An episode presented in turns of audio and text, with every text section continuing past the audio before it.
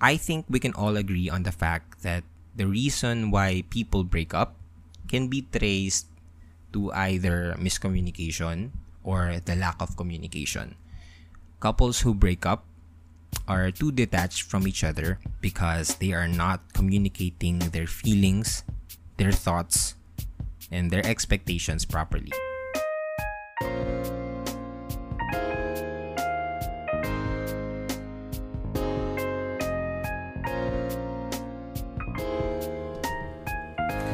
Welcome to Small Talk, small conversations with huge impact. And before we start this episode, gusto ko lang muna magpasalamat. I really want to thank each and every one of you that listens right now na naisingit nyo ako sa inyong mga busy schedules. Alam ko namang marami kayong ginagawa sa mga buhay nyo pero andito pa rin kayo, pinapakinggan nyo pa rin ako and maraming maraming maraming salamat. And gusto ko lang din sabihin na I've got an email earlier and I read that this podcast, Small Talk Podcast, is the number 58 dito sa Pilipinas, the top 58 pagdating sa lifestyle and health. So, ayun.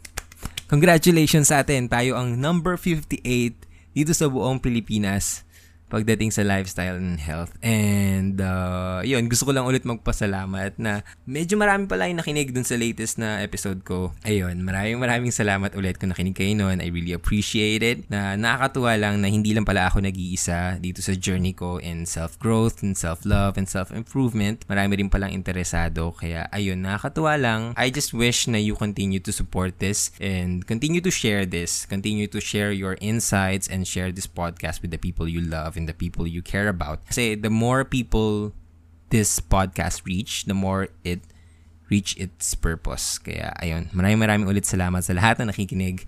And yeah. Okay, so on this episode, we will be talking about the top 5 rules that successful relationships follow. Disclaimer lang, uh, these rules are the rules that I apply to my relationship. And I'm not saying na, you know, I'm a professional pagdating sa relationships. Pero 10 years of relationship is enough experience to see what works and what doesn't work, what helps us and what destroys us. And I honestly believe that these five rules will help you put your relationship to the next level. Kung starting relationship kayo and young relationship kayo, malaking malaking bagay itong five rules na to. And if you apply these rules, I assure you na your relationship will boost or get to that next level. Kaya if you are listening to this podcast, I highly suggest that you you tweet anything that you know na-hit kayo or nag-agree kayo, uh, tweet that out or better get a piece of paper and write it down. And when you you write the, these principles, make sure you apply them right away sa relationship nyo. And kung busy kayo, hindi nyo pa magawa ngayon, balikan nyo tong podcast na to, i-save nyo tong timestamp na to, And uh, balikan niyo yung mga points na natuwa kayo na alam niyo hindi niyo pa masyado nagagawa pero alam niyo malaking matutulong sa relationship niyo. Balikan niyo yun kasi alam ko maraming maraming tao matutulungan nito. Kaya ayun lang. So again, here is the top 5 rules that successful relationship follow. Number 1, listen not to reply. Listen just to listen. I think we can all agree on the fact that the reason why people break up can be traced to either miscommunication or the lack of communication. Couples who break up are too detached from each other because they are not communicating their feelings, their thoughts, and their expectations properly, which is why the number one rule is directly connected in mastering the art of communication. We are either listening or talking. And in talking, madali lang naman yan eh. We can easily talk, we can easily uh, express our words sa partner natin or sa other person. We can easily rant to our partners. We can easily shout and whisper to our partners. But on the other hand, listening is a bit tricky. No, which is why women, the most common complaint that I hear from women is that their partner isn't listening enough. Their partner isn't paying attention enough, but their partner isn't listening closely. And because of this, they feel that their feelings is invalidated. They feel that their time expressing their thoughts and their feelings goes to waste kasi hindi naman sila pinapakinggan mabuti ng partner nila. So the main question arises, how do we listen properly? In the book Seven Habits of Highly Successful People, Stephen Covey said that Hindi naman ganito yung pag, hindi naman siya word per word. Hindi naman, hindi man ganito yung word per word, pero ito yung essence niya. We tend to justify our feelings when we are uh, exposed to a situation that we feel that our self-esteem is being sabotaged when we feel that someone is trying to expose our vulnerabilities we try to justify ourselves kahit gaano kamali yun laging ang ending justify natin ang sarili natin basta feel natin na sasaktan yung damdamin natin we justify ourselves every single time at the end of the day, we always try to justify ourselves. And the same goes with when communicating with our partner. When our partners try to argue with us, when our girlfriend or boyfriend tries to raise an issue that, that directly hits our ego, our self-esteem, ang tendency to justify natin yan. So, for more context, here's an example. In the early stages of my relationship with Mio, I was a very, very bad listener whenever Mio tries to, kasi si Mio, very observant siya and the small details, laging tumatatak sa kanya yan. And pag meron siyang ni meron siyang feeling na kailangan namin pag-usapan, kailangan namin ayusin, she would try to bring that up. But ang tendency ako, because I was a very bad listener, when she tries to bring that point up, I always find myself interrupting her. No, no, no, no, no, I don't think that's right. This is how I feel. This is how I think what happened. This is how um, I think it should happen. I would talk for like 5 to 10 minutes straight when she was the one who was trying to raise a point. And hindi ko na mamalaya na dire-diretso ng pala yung pananalita ko, hindi na pala. Hindi ko na mapigilan yung pag-justify sa nararamdaman ko. And then, she would just say na, hey, makinig ka muna. And you know, when she says that, I always get this burst of realization na, okay, shit, I'm not listening properly. I'm listening, I'm trying to justify myself. And that is so true hindi pala ako nakikinig ng tama. Nakikinig lang ako because gusto kong makasagot ng tama. Gusto kong may mairibat sa kanya. Gusto kong merong agad masagot sa, sa sinasabi niya. Kasi nasaktan ako eh, naapakan yung pride ko eh. And di ko naman nahayaan na maapakan yung pride ko. And that was me before. And you see, when that, when you approach that with, you know, hindi mo binababa yung pride mo, things get very, very complicated. Because when you try to justify yourself and not listen to what the other person is actually saying, it robs us the opportunity to connect with how the other person is feeling. Hindi naman siya necessarily na kung ano may sinasabi niya tama eh. Pero once hindi natin siya pinakinggan fully, makikita natin maa hindi natin magagawang maintindihan kung saan ba siya nanggagaling kung saan ba nanggagaling yung mga pinagsasabi niya. Kung ano ba talaga yung deeper meaning ng mga sinasabi niya. So if we listen to reply, we, we, we don't get the chance to un, to properly understand where is it coming from and what's the real problem. So listen not to reply. When you listen to listen, hindi mo man masaulo word per word, hindi mo mas, masagot agad yung, yung problema niya. Pero mararamdaman niya na you are sensitive enough to actually know that there is something wrong and you want to take the initiative to look at the possibilities where it went wrong or what's the real problem. Uh, gusto ko lang din idagdag, I, I've heard this sa podcast ni Jay Shetty and gusto ko lang din i-share dito dahil this is really good. This is a really good wordplay and it's really, really uh, true. Na he, he said that if you feel that you need to come on top of the argument, then you then you are already losing. If you lose, and they win, then you both lose. If you win and they lose, then you still both lose. The only way that you win is you win together. Is you both win together. So you need to find a way to compromise, to find the the middle ground, to meet halfway para maintindihan talaga yung nararamdaman niya. And that's the number one rule that that successful relationships follow. So I hope you like that one. If you like that one, again, write that down or tweet that out para naman hindi mo makalimutan, ma-apply mo siya sa relationship mo. Listen, not to reply. Listen, just to listen. And if you are listening to this podcast, as gusto mo ring maiparinig sa boyfriend mo, sa girlfriend mo, go, share them share mo to sa kanila, iparinig mo tong portion na to para naman maintindihan nila yung yung nami-miss nila, yung hindi nila makita na angle para maidagdag pa para maiangat yung relationship nyo. Kung gusto nyo iparinig to go lang, parinig nyo lang sa mga partners nyo and uh, hopefully ma-work out nyo yan. Again, that's number one. And let's head now to the number two. The number two is grow together and grow apart. Now imagine you have a circle and all your personalities, your characteristics, your likes, dislikes, and hobbies are in that circle. And the other people around you have their own circle with their own personality and own characteristics, likes and dislikes, and hobbies in their own circle. Now, when you get compatible with another person, when you fall in love with another person, your circles join together.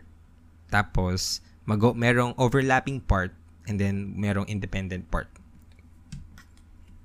Yung overlapping na part, yun yung parehas kayo ng hobbies or parehas kayo ng likes or parehas kayo ng personalities. Yung parehas kayo ng dislikes, andun sa overlapping part na yun. Tapos merong independent part. Diba? Now, as the relationship matures, the circle, the circles grow and expand. Now, imagine if the joint part of the circle grows and outgrows the independent part, then your circle would be so ugly, right? Or if the independent part outgrew the joint part, it would still look ugly. It would still look that the circles are out of harmony. And that is exactly how the it happens in the real world. When you focus on your love life and napabayaan mo na yung personal life mo, magkakaroon ng imbalance sa buhay mo. When you try to focus too much on your independent part and mapabayaan mo naman yung love life mo, masisira yung balance and yung harmony ng relationship nyo. Which is why it is very important for you and your partner to grow together and grow apart.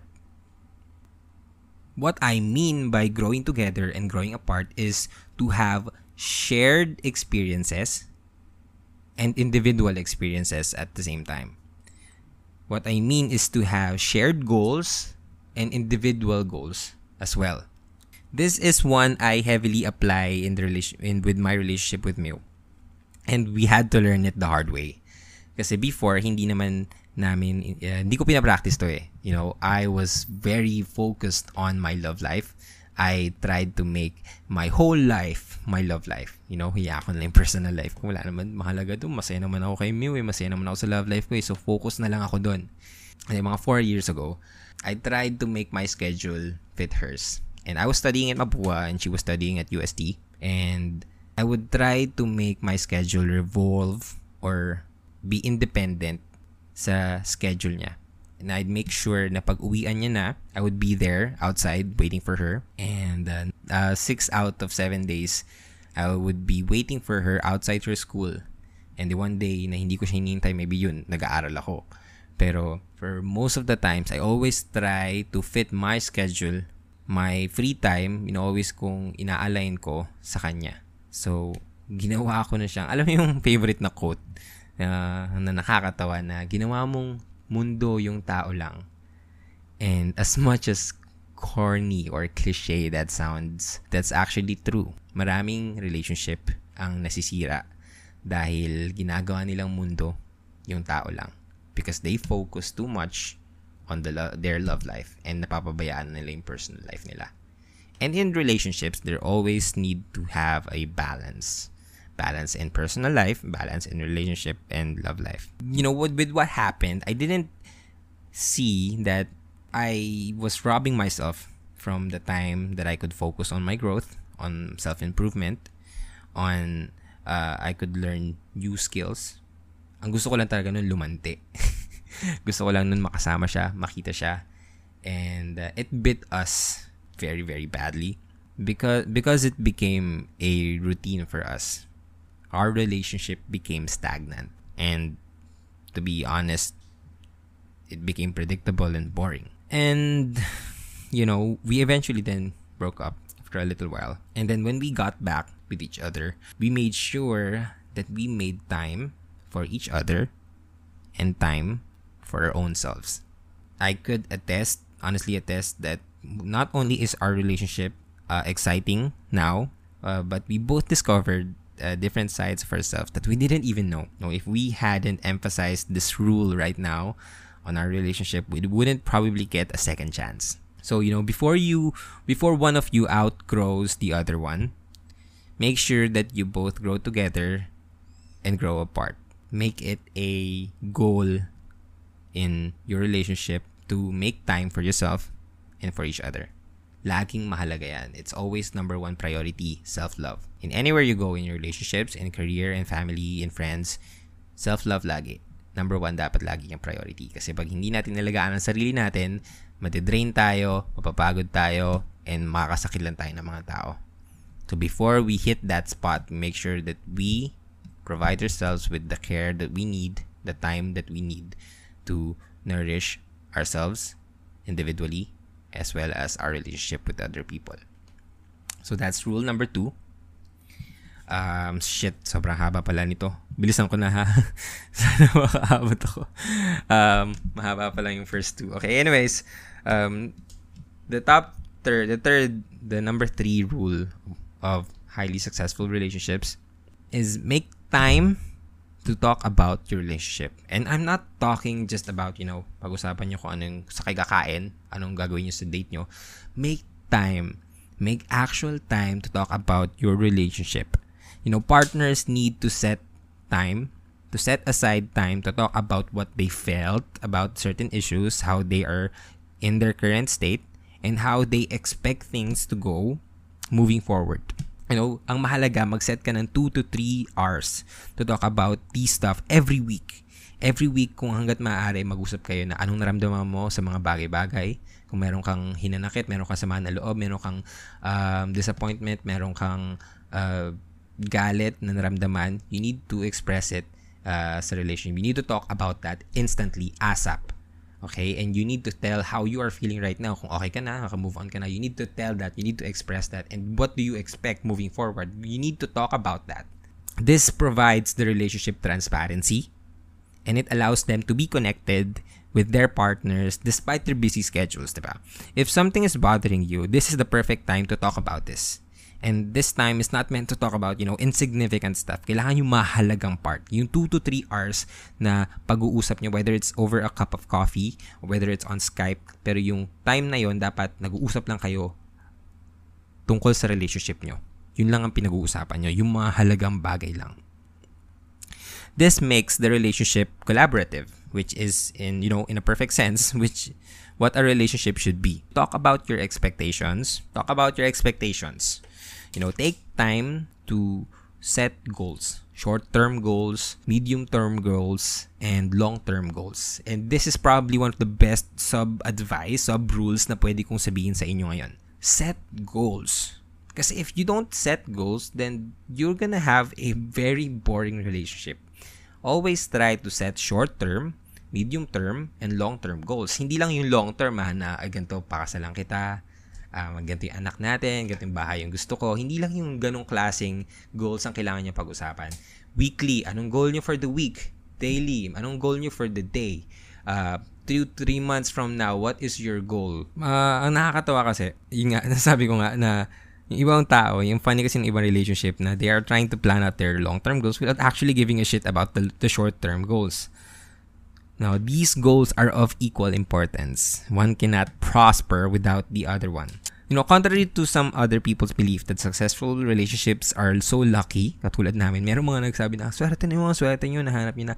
Hindi totoo yun. You know, successful relationships actually require planning and a lot of sacrifice. So make time to talk about these things because if you won't, it will eventually haunt you in the future. So make time to plan things out set your expectations, and to actually talk. Make time. 2 to 3 hours per week, mahalaga na yun. Okay na yun. Okay, number 4. Number 4 is leave the past in the past. Ops. Alam ko marami na trigger dito. And I in in this part I want you to to actually to actually reflect on yourself. Lahat naman ng tao kasi nagkakamali. Lahat ng tao um, may pagkukulang, 'di ba? Pero we need to understand that we love people despite, not love people because. So regardless of whether, so yun ang kailangan natin mapasok sa isip natin. Lahat naman ng tao nagkakamali eh. And in relationships, most often than not, akala nila dahil mahal sila ng tao, hindi nagagawa ng masama yung tao. Hindi nagagawa ng pagkakamali yung tao. Tao pa din yan. And kakasabi lang natin, lahat ng tao nagkakamali. So, whether he loves you or she loves you enough, pag nagkamali siya, mapatawad mo siya. And once napatawad mo na siya, kailangan iiwan mo na yon in the past. You know, maraming tao kasi ang pilit na hindi pinag-uusapan yung mga bagay na, na nakasakit sa kanila. Sinasabi nila, hindi, sige, okay lang. And then eventually, pag nagkaroon na naman ng bagong awa, ibabalik na naman nila yung dati na, eh, ikaw nga, ganito yung ginawa mo nun eh. Eh, ikaw nga, last week, ganito yung nangyari. Eh, ikaw nga, ganito yung sinabi mo sa akin last week eh. Nung last time nag-away tayo, ganito yung sinabi mo eh. Pag ikaw, ganun yung sinasabi mo, then you need to take a good, very good look on yourself kasi you're not letting your partner move on with your past. 'Di ba? Don't make don't try to make the past your reality. The past is in the past. Wala na tayong magagawa doon. Saktan ka niya, it's over. Nandun na 'yon sa past. Don't try to bring it up here in the present and try to actually you know, let it affect on how you control your future. Kasi wala nang mangyayari doon eh. Sobrang wala nang kapangyarihan yun eh. Pero ikaw, napilit mong binabalik, nagkakaroon patuloy ng significance yung past. Pero in reality, wala naman talaga eh. Saktan ka niya, edi okay, nasaktan ka niya. Tapos, okay, the real question is, what do you want to do right now? So do not try to bring up. I, I honestly believe that no one deserves to be uh, constantly reminded of something that they're trying to move on from. Kamali sila, sinabi nila na sorry, na natuto na ay nat, meron natutunan na nila yung pagkakamali nila now they're on to bettering themselves you should give them that chance and once you give them that chance hindi mo na pwedeng ibalik-balik yung nakaraan dapat naka-move on ka na rin doon. Siya nga sila nga nagmo-move on eh. Dapat ikaw din. 'di ba? And ang Diyos nga nagpatawad eh. Dapat ikaw din. So ayun. That's number four. Leave the past in the past. Number five is uh, probably the easiest and the most practical advice that I could give is to sleep, eat, and exercise together every day. Okay, ito, yun naman, may mga magsasabi na naman na, oh, di naman pwede yan. Busy naman ang schedule namin, di naman namin magagawa yan. Fine.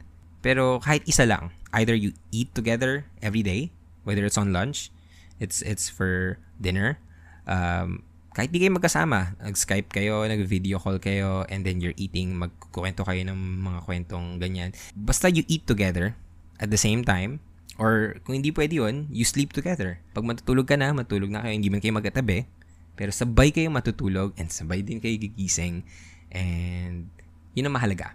Or you could exercise together. You pick two hours a day, and you, you know, train every day, you run every day, you do workouts every day. Basta every day, you either do one of these three. Why? You ask? Kasi once you do one of these three, your bodies, nagko-connect yan eh. Merong parang uh, symmetry or parang um, connection na hindi nyo man napapansin pero you act as one. So if you you eat together, you act as one. You sleep together, you act as one. And when you exercise together, you definitely act, act as one. So once you do, you act as one, kahit hindi kayo mag-spend ng time 24-7, when you feel connected with each other, malaking tulong na yun sa relationship nyo. Malayo na maaabot ng relationship nyo when you do these things constantly. Kahit LDR or better kung magagawa nyo yan every day, you eat and you sleep and you exercise together, malaking malaking tulong na yun sa self-growth nyo parehas and sa relationship nyo. So that's a huge help sa relationship nyo. So I really advise that you sleep, eat, or exercise together. And uh, that's the last uh, advice that I would give. The, the that's the last rule that successful relationships follow. And I would want to talk more about it, but eventually I hit the 30 minute mark and uh, I didn't expect to be this long. Marami na nahayok ata ako dun sa unang part. Pero anyways, um, that's my top 5 rules na again, kung meron kayong gustong balikan, balikan nyo and kung meron pa kayong gustong itanong or clarify, tweet me and let's talk about it. Share me your insights about this episode para naman um, makita ko kung what hit you and what did, what didn't hit you. And I'll eventually work on that para mas ma-explain ko pa in the future. Pero before I end this episode, gusto ko lang i-share ang ating answers for the question of the episode. And, and the question of the episode is, if you would give a relationship advice, just one relationship advice to the starting relationships out there, the young relationships out there, what would it be? And here are your answers. Dun sa mga hindi ko nasasabihin, probably kasi pare medyo similar kayo ng questions ay ng answer dun sa mga nagsabi. So hindi ko na siya ulit-ulitin dahil yung essence naman ng doon, I'll just pick one of the best uh, way or um, wordplay na ginamit. Yun na lang ang sasabihin ko. Uh, okay. Um, okay, one answered, always talk about the problem. Never put the problem to the side because it will keep coming back. That's the answer of Daryl Yane on IG. And I agree. Again, leave the past in the past because it's already in the past. You don't need to always bring it up. Uh, next answer is from Marilena Badilla. Have the same core values without a strong foundation, all will eventually crumble. Yes, yes, yes, yes. I could not agree more on that answer. Have the same core values. If you have different core values, mahirapan kayo mag-move forward. When maharap kayo sa mga problema na masasakit na mabibigat, magkaiba ka pala kayo ng values. Pag magkaiba kayo ng values, eventually everything will crumble. So yes, I agree. Great, great, great answer. Uh, again, um, thank you for your answers. Um, Rona J said, You can't push him or her to change. They will only change for themselves. Yes, do not try to control somebody. When you try to control what he or she does, hindi mo napapansin, pero it's a sign of toxicity. Once nandun na kayo sa point na kinokontrol nyo na na magbago ka, baguhin mo nga yan. Huwag ka na nga magganyan. Hindi na dapat magganto. Huwag ka na ganyan. Pag paulit-ulit mo na siyang binabago, it's a sign of toxicity. It will never flourish. So stop doing that. You can't push him or her to change. Tamang-tama, Ronald J. Thank you for the answer. And uh, Kim Potable said that never lose individuality and always be reminded that RS relationships a triangle. You, him, the Lord, and your jowa. I agree. Always put Christ in the center of your relationship. When you try to put Christ in the center of your relationship, I your your your faith saves you. Pag hindi niyo na kayang i-save yung isa't isa, your faith saves you. So again, thank you for your answer. I highly I really really agree on that. Um, hmm. Okay, what else? Ooh, this one's good. By Mojang, if someone cheated on you, don't frown. You're not the one losing. Yes, when someone cheats on you, I and this one calls for a very uh, a, a separate episode. But when someone cheats on you, don't frown. You're not the one losing. It, it, it speaks more on how that person is kesa dun sa'yo. So, pag nag-cheat sa'yo, hindi dahil kulang ka, kundi may problema sa kanya kaya siya nag-cheat. Sa kanya yung problema, hindi sa'yo. Correct. Hmm, okay. Uh, Mojo Joe Joey. Ayan, parehas kayo ng Instagram handle. Uh, support each other's aspirations and dreams. Be the support your partner needs. Yes. Again, ang relationship is about partnership. It's about support sa pagkakaroon ng individual success. Dapat complementary kayo sa isa't isa. Pag hindi kayo complementary, naglolokan lang kayo. Hindi rin kayo magtatagal. So, you need to be supportive sa goals and aspirations and dreams ng partner mo. That's correct. That's uh, totally agree with that. Great, great, great answer. Thank you so much, Mojo Jojo Joey. I like your name. Um, what else? Madrigal Jiggy said, LDRs never work. Never get into one. Wow, that's a huge say- statement. Um, I can't comment on that. I don't know much. I don't know the statistics sa LDRs, pero if you agree on that, let me know. And if you don't agree on that, let me also know para makita ko kung tama ba yun o hindi. Um, what else? Okay, Alit in uh, Alit in Wonderland said, "Keep your relationship problems private.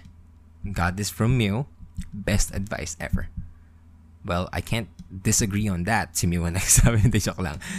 Yes, kung hanggat maaari. I know, kang hilig natin mag-vent out sa Twitter, sa Instagram, mag-sub-tweet, mag-sub-post, diba? magparinig online, social media. Pero, yung mga problems, dapat sa inyo na lang yun. Dapat kayo na lang mag-solve nun. Dahil, ang pangit tignan na sa social media mo pa dinadaan. It's, it, it, it shows uh, immaturity sa relationship. So please, if you, you know, may problema kayo, keep it private. Yun lang. What else? Um, my girlfriend answered, just be honest about everything. Every starts with it. Yes, honesty. Honesty ang pinakamahalaga. Um, Pat is love. Tada said, walang gantihan. Yan, tama. Walang gantihan. Hindi tayo nandito para mag-keep ng scores. Dito tayo para magmahalan, mag-share ng experiences and uh, mag-grow together, hindi maggantihan. Tama yan. Hmm. Tashana Cruz said, fix the problem before going to bed. It's you and me against the problem, not you versus me. Yes. If if that's how you look at every problem, ay, wala na akong masabing advice pa sa you can def- definitely, you know, survive any struggle na pagdaanan nyo as couple. Kasi when you understand that you want to fix ang kalaban mo yung problema, hindi yung yung kausap mo. When you try to address the problem, not the person, it gets a whole lot easier. So I I again that's a great great advice. I highly recommend doing that. Also, I do that too. So yeah. Karamihan kasi ang nagsabi na allow each other to grow as an individual. Huwag mong karimutan um, yung na sarili mo, mahalaga pa rin. Okay, this one's probably the best one.